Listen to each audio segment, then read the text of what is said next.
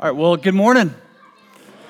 It's great to see everybody here this morning on this uh, chilly uh, February morning to get to gather in the name of Jesus to worship together. We are in a series on Romans, um, and we uh, kicked that off a couple weeks ago. And this morning we're going to be in Romans chapter 1. We'll be looking at the verses that were just read. So I want to invite you to grab a Bible and open that up to chapter 1.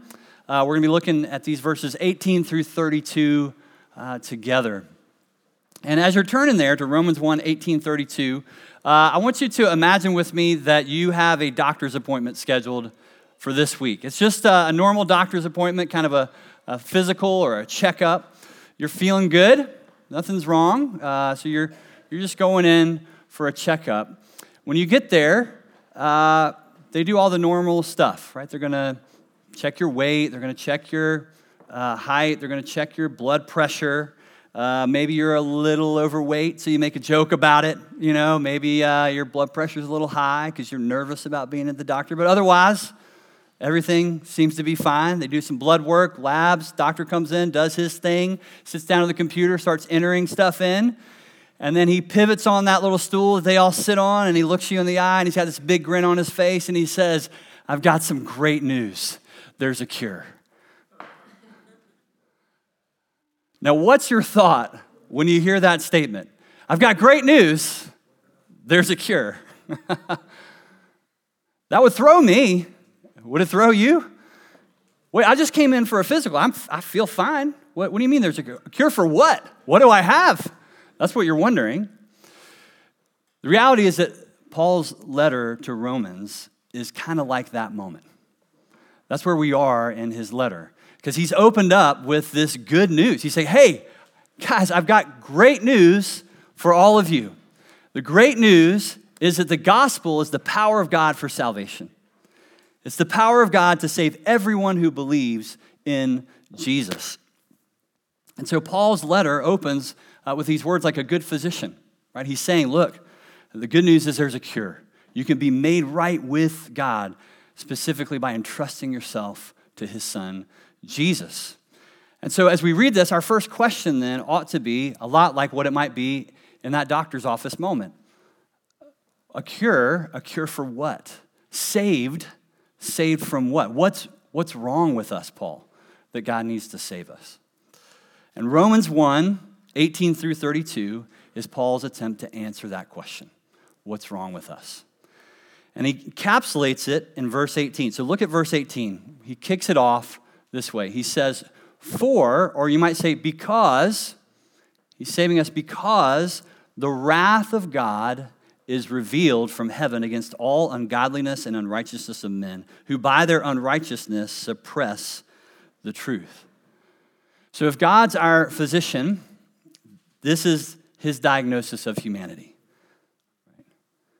That his wrath is being revealed against all ungodliness and unrighteousness that in our unrighteousness we have suppressed the truth. And so Paul is going to say that is the diagnosis and it's the right one. And now he's going to make the case that God is right on the money with that diagnosis. So here's what I want us to do I want us to consider what Paul says about our condition this morning. And I think the first question that comes up as we look at these words of Paul is what is God's wrath? What is God's wrath? And it's a question I think that makes most of us uncomfortable. We would rather just skip over this whole section, perhaps, and move on, maybe to chapter three or four. But I think it's really important that we focus in and we understand on God's wrath. And, and to get there, I think we have to kind of take a, an on ramp, if you will, to get to the answer to that question of what is God's wrath. And I think we have to begin, we have to understand God's wrath in the big story of the Bible. So that's where Paul begins. He starts with creation. Look in verse 19 and 20 at what he says. He says, For what can be known about God is plain to them, that's to humanity, because God has shown it to them. For his invisible attributes, namely his eternal power and divine nature, have been clearly perceived ever since when? The creation of the world in the things that God has made. In the things that have been made. So, God, in other words, has revealed himself in creation, his power, his nature in creation, and by what he has made. And he has lovingly made us for himself.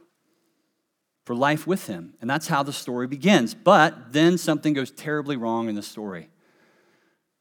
Verse 18, Paul points to the fact that humanity is ungodly and unrighteous, that they have suppressed the truth. Verse 25, he picks up on the same idea. He says that humanity's exchanged the truth for a lie.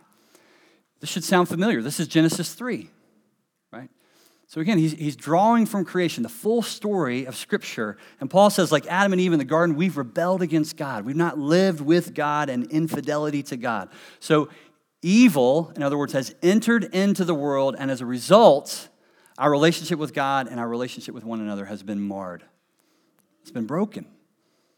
And so, Paul, he begins to talk about this evil here in Romans chapter 1. He says this evil has manifested itself in three key ways. First, it's caused us to deny natural knowledge of God, just the evidence that there's a God in the world. We deny that. Second, it's corrupted our physical bodies, including, and specifically, he talks about our sexuality. And then third, it's led to this downward spiral of immoral living. So he says that's how evil has kind of worked its way into God's creation. In other words, what he's pointing to is the fact when our relationship with God, our vertical relationship, is severed, our horizontal relationships with one another and creation are corrupted. There's a direct correlation. Every part of us and every part of God's creation becomes infected, as it were, with evil. So, this is the doctrine of total depravity. It doesn't mean everything you do and all you are is evil. What it means is there's nothing in the world and no part of you and no part of creation that's not been touched or tainted by sin. And so, what Paul is saying is that's a hard reality to face. And in truth, what we'd prefer to do as we live in idolatry and immorality, we prefer to deny it. We live in denial. Under the power of sin and death, left to ourselves, we live in denial. Our disobedient hearts refuse to acknowledge God or the depth and breadth of sin and its consequences. It's easier to live in denial than to face those realities. So, what Paul is doing here in these verses is he's holding up a mirror. He's holding up a mirror to us. These verses, he wants to confront us with this painful diagnosis that we were made by our Heavenly Father for life with Him, but that by rejecting Him, we now deserve His wrath. So, with all that, here's what we can say about God's wrath. Here's where we might define God's wrath. God's wrath, then, is His anger against evil. I think that's a great shorthand way to think about God's wrath. God's wrath is His anger against evil. That's what Paul says. He's aiming at what? All ungodliness and all unrighteousness. Again, the idea of God's wrath, I think, makes us uncomfortable. And I think part of that's because we think, well, isn't God all loving? And isn't God all forgiving? And isn't God all powerful? Anger from God, that kind of God, sounds inconsistent with a loving God. There's something like that, I think, that we struggle with. And the question is is anger inconsistent with God's love? That's the question, I think. I love what John Stott says in his commentary on Romans. He says, The wrath of God is totally different from human anger. It does not mean that God loses his temper, flies into a rage, or is ever malicious, spiteful, or vindictive. The alternative to wrath, and I think this is his money statement the alternative to wrath is not love. In other words, those two things are not polar opposites. The alternative to wrath is not love, but neutrality in a moral conflict. And God is not neutral. On the contrary, his wrath is his holy hostility to evil his refusal to condone it or come to terms with it, his judgment upon it. So think about this way you would never, you would never call a parent a good and loving parent who was indifferent, neutral to their child's abuse or suffering. And we shouldn't think of God that way either, our Heavenly Father that way. We want a God with wrath I don't know if you've ever thought about this, but you actually need a God with wrath.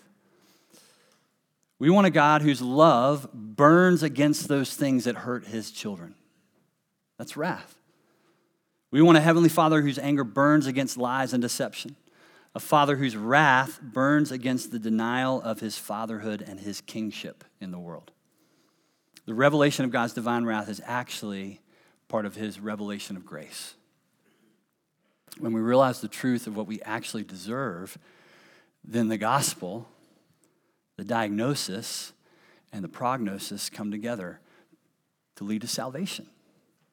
Salvation in Christ. This is good news. The fact is, it's scandalously good news if we understand it correctly because of what we deserve and yet what God has done for us in Christ. So we can say that about wrath, the wrath of God. I think, second, maybe we ask, well, do we really deserve wrath? That's what Paul is going to kind of expound on. Do we deserve wrath? Paul says unequivocally, we do. We do. And we need to hear that. He says we do deserve wrath. Verse 20, look at what he says. So they, being all of humankind is without excuse. For although they knew God, they did not honor him as God or give thanks to him. Paul says we have no excuse. We've all denied that God is God. And the worst part is, on some level, I don't care if you're the most devout atheist, you know it. You know it. When I was, uh, when I was about 14 years old, I borrowed my father's uh, down vest to wear to school because I thought it would be cool like my dad, wearing, wearing my, his vest. Took his vest, and uh, very unlike me, I actually remembered to bring it home and put it away after I was done with it. But what I forgot to do was to take the pack of cigarettes out that I put on the inside pocket. Yeah.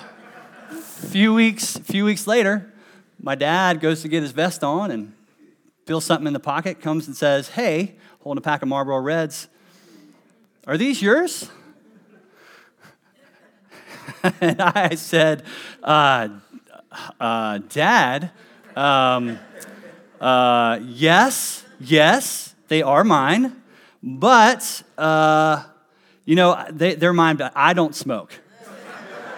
because smoking is dumb, and I'm not a dumb kid. So they are mine, but here's what I've been doing I've been going to school and selling them to all the dumb kids who do smoke. and I, I, remember my dad kind of, I mean, he just had this grin on his face because it was so ridiculous. And he just said, Well, let's throw these away and maybe, maybe we won't sell any more cigarettes to those dumb kids that smoke. and I thought of that story because, look, I was busted, right? I knew I was busted. My dad knew I was busted.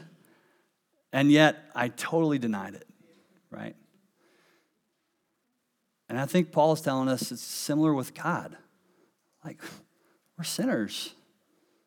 On some level, we know we're sinners. God knows we're sinners, and yet we, we deny it. We deny it. In verses 19 through 23, Paul is going to make an argument that the existence of God and the knowledge of God, it's actually hardwired into who we are, no matter what we believe. And that the visible world points to an invisible creator, that in this world, human beings have been wired to know him and believe in him and to instinctively know something of God. That's what it means to be human. But instead, like me with my pack of cigarettes, we attempt to reason our way out of God. Paul says we refuse to glorify him and thank him. Instead, we become foolish in our thinking, darkened in our hearts, and exchange the glory of God for idols. And so, what he's describing here is what it looks like to suppress the truth. What he said back in verse 18. Sin turns our minds away from God and even against God. And sin doesn't just affect our moral decisions, it infects our minds to such a degree that even our thinking is distorted. There's no part of us, again, that is not affected by evil and sin. So, again, stepping back and seeing this in the bigger story, ever since the fall, every single human being, including you and me, have faced this same downward spiral. And John Stott kind of characterizes this way. He said this downward spiral, it, it has a pattern. It's disobedience, denial, leads to idolatry, to degrading passions, to a depraved mind. He says there's that pattern. And Paul's laying that out. And the simple way to understand that pattern is what's happened is we no longer are worshiping God as God, we are worshiping ourselves or something else in the created order. And so we deserve his anger and we deserve his wrath. This is what wrath is. Do we deserve it? Yes. And so then the question becomes well, what's God going to do with us? What's God going to do with us? Verse 24, look at what he says there. Therefore, God gave them up in the lust of their hearts to impurity, to dishonoring of their bodies among themselves, because they had exchanged the truth about God for a lie and worshiped him and served the creature rather than the creator, who is blessed forever. Amen. Paul wants it to be really clear. He's talking about worship. He even drops in a little prayer of worship there to highlight the contrast. Praise be to God the Creator. Bless him forever. Amen. God here is giving us up. What does that mean? That God gives us up? I think in simple terms, it means he lets us have what we demanded to have from him. And what have we demanded to have from him? The right to not to have to worship him. Lord, I want the right to say, no, I don't want to worship you. I want that right. And so Paul says fundamentally we have a worship problem to worship idols or to worship self. That's what we choose instead of to worship God. You know, Genesis 1 26 and 27 declares that human beings were made in the image of God. What does that mean? In the image of God. It means we were made to actually reflect worship back to God, to praise Him, to glorify Him. That's what we were created for. It, it, it's interesting, in the Hebrew, uh, there's a similarity between the word that's used there for image and an idol. And what, what the idea is that, is that actually we were created as idols of the true God. We are living idols. If that word causes you issues, it's, think of like living icons. We are little pictures of God in the world. And so what happens is that uh, we, I love how my professor Richard Lints said it in, in seminary. He said, We're like little mirrors walking around. And every time someone looks in this mirror, what are they supposed to see? They're supposed to see the glory and the beauty and the goodness of God in and through us. We're like these little mirrors.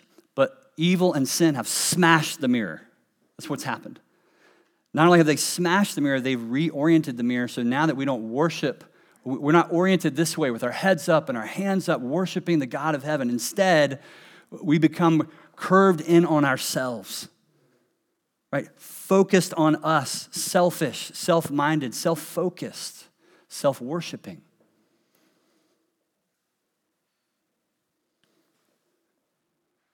Instead of worshiping the God of heaven, we become bent in on ourselves, distorted, and even defiled in the process.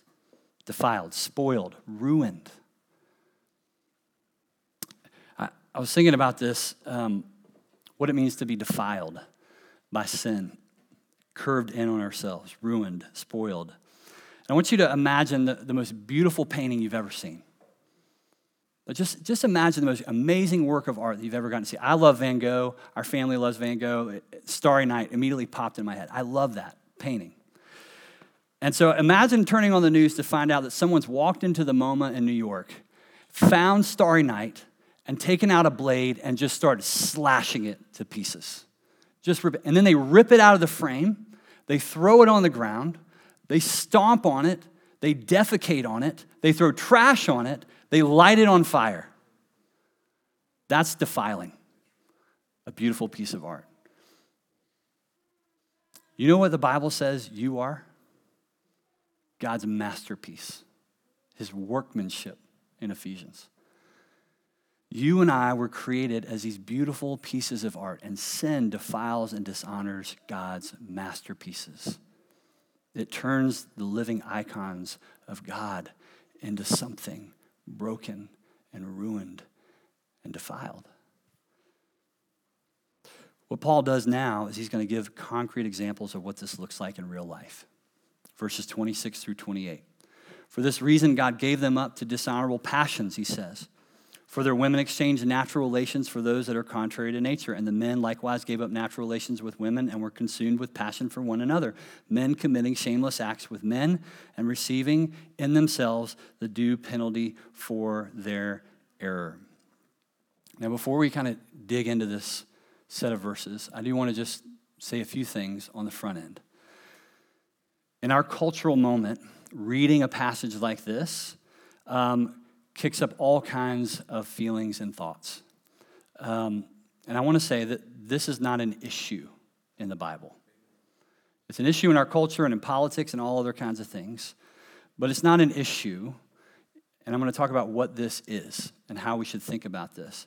But I want to say that because many of us in this room have friends, we have family uh, who might identify as LGBTQ, who might be questioning their gender.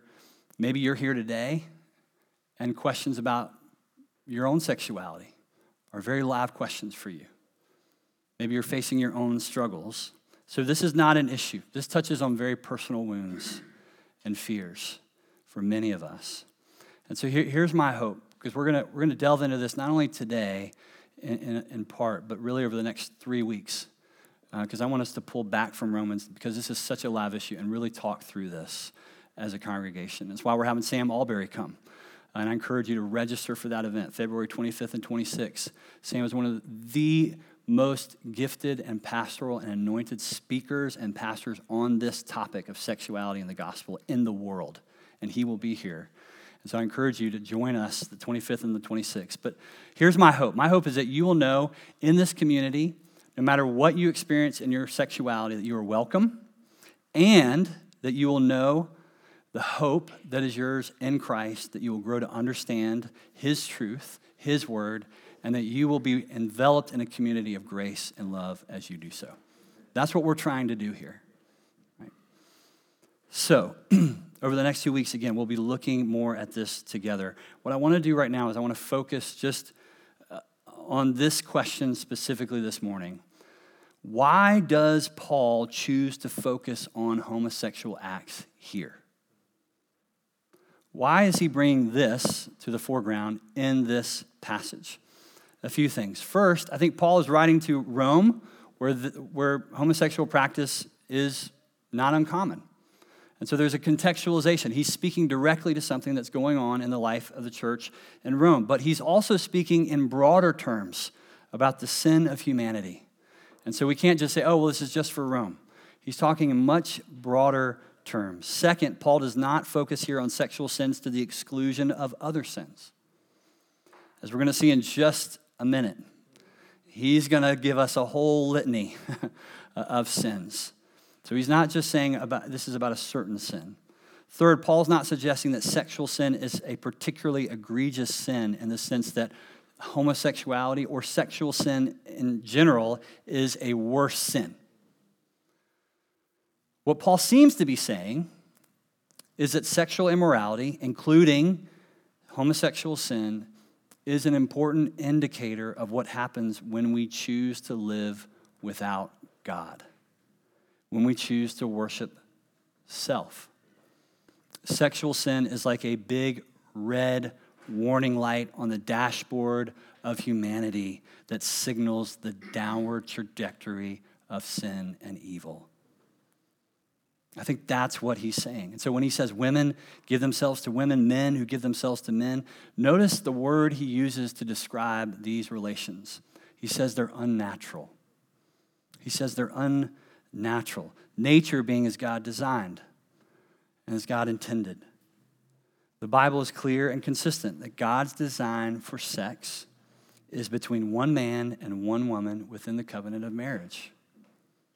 He made men and women anatomically and procreatively to complement one another.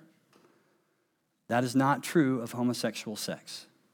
And so it is not in line with God's good and perfect design. But for now, I think it's really important, again, for us to step back from this and see that what Paul is doing is he's presenting examples, right, to make us aware of how broken humanity is in every regard and our deep need for God's grace. In other words, his point is not specifically focused on sexual sin in the sense that we should focus on sexual sinners. He's actually saying quite the opposite that we have all sinned and that we have all defiled the image of God. And that's why he goes on from 28 to 32 to give us this intense list of our brokenness and our sin. He says in verse 28 since they did not see fit to acknowledge God, that's human beings, did not see fit to worship God, God gave them up to a debased mind to do what ought not to be done. They were filled with all manner of unrighteousness, evil, covetousness, malice. They're full of envy, murder, strife, deceit, maliciousness. They are gossips, slanderers, haters of God, insolent, haughty, boastful, inventors of evil. Anybody made it so far? Right? Disobedient to parents. Okay, you all failed. You all just failed because at some point you weren't. Foolish, faithless, heartless, ruthless right? He's cataloging the moral behaviors of human beings thoroughly infected with sin. We all have a sin problem. Paul's list is not exhaustive, but it's thorough enough, isn't it? It's thorough enough that if we had any temptation to judge those who are in sexual sin and think we are better, Paul drops the hammer in 28 through 32. The minute you draw a line, Think about it this way the minute you draw a line and you say, okay, here's the line, and on this side are the good people, and over here are the bad people, and you say, okay, I'm to make sure I'm on the right side of the line. Here's what Paul's doing in those verses. While you're looking at that line saying, bad people over there, good people over here, he's drawing a line behind you. And every time you step back, there's another line, right? That's his point. There's always another line. And we were talking about this in staff, and I love how Eric Mingle, who said, uh, he said it this way. He said, Paul says the line between good and evil isn't drawn between us and them. It's actually drawn between us and God. And so the point is not that some people are worse and deserve God's wrath. The point is that the world's gone horribly wrong. Horribly wrong because of human rebellion against God, and there is no escape. No escape from the verdict for any of us. Paul's argument, in other words, in these verses is airtight. So let me close with this. Paul's going to continue to unpack this for the next two chapters. So I just want you to brace yourself. It's intense. And if you're reading this at home, and I encourage you to do that, just keep in mind this bigger story of God's creation and the fall and the redemptive work of Jesus the good news of the gospel. In Romans 3:23, Paul sums up the bad news this way. He says, "All have sinned and fall short of the glory of God." The good news for that bad news is that in the life, death, and resurrection of Jesus, all have access to God's grace. All have access to his grace. All have sinned and deserve God's wrath. and Jesus, all have access to the grace of God. And so, like a good doctor, Paul is delivering difficult news. We have a sin problem and apart from God's grace, our stories rightly end as objects of God's wrath under judgment. But the good news, the good news that he began the letter with, is that we have a heavenly Father who will stop at nothing, stop at nothing to rescue us from sin and death, from the consequences of sin and evil. He hates evil, he hates it, and his wrath, his anger, is right against it. He hates that which hurts his children, and he is seeking to put the world to rights. He loves us, and he sent his son into the world to seek and save the lost, those living under judgment, the lost. So look to the cross.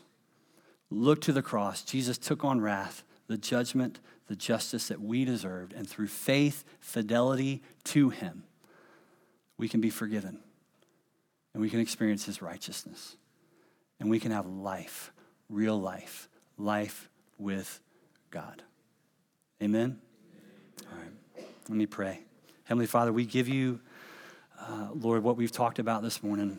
And Lord, I pray that anything uh, that I've said that is not from your word and faithful to your word, Lord, that you would strike it from our memories. Lord, Holy Spirit, that you would be at work to press the truth deep within us, to shape us. Lord, that we might again be mirrors, image bearers of your grace and your mercy and your love. Lord, I thank you that you sent Jesus to rescue us, that we have good news, that you are the one who has the power to save us. We pray that in Jesus' name. Amen.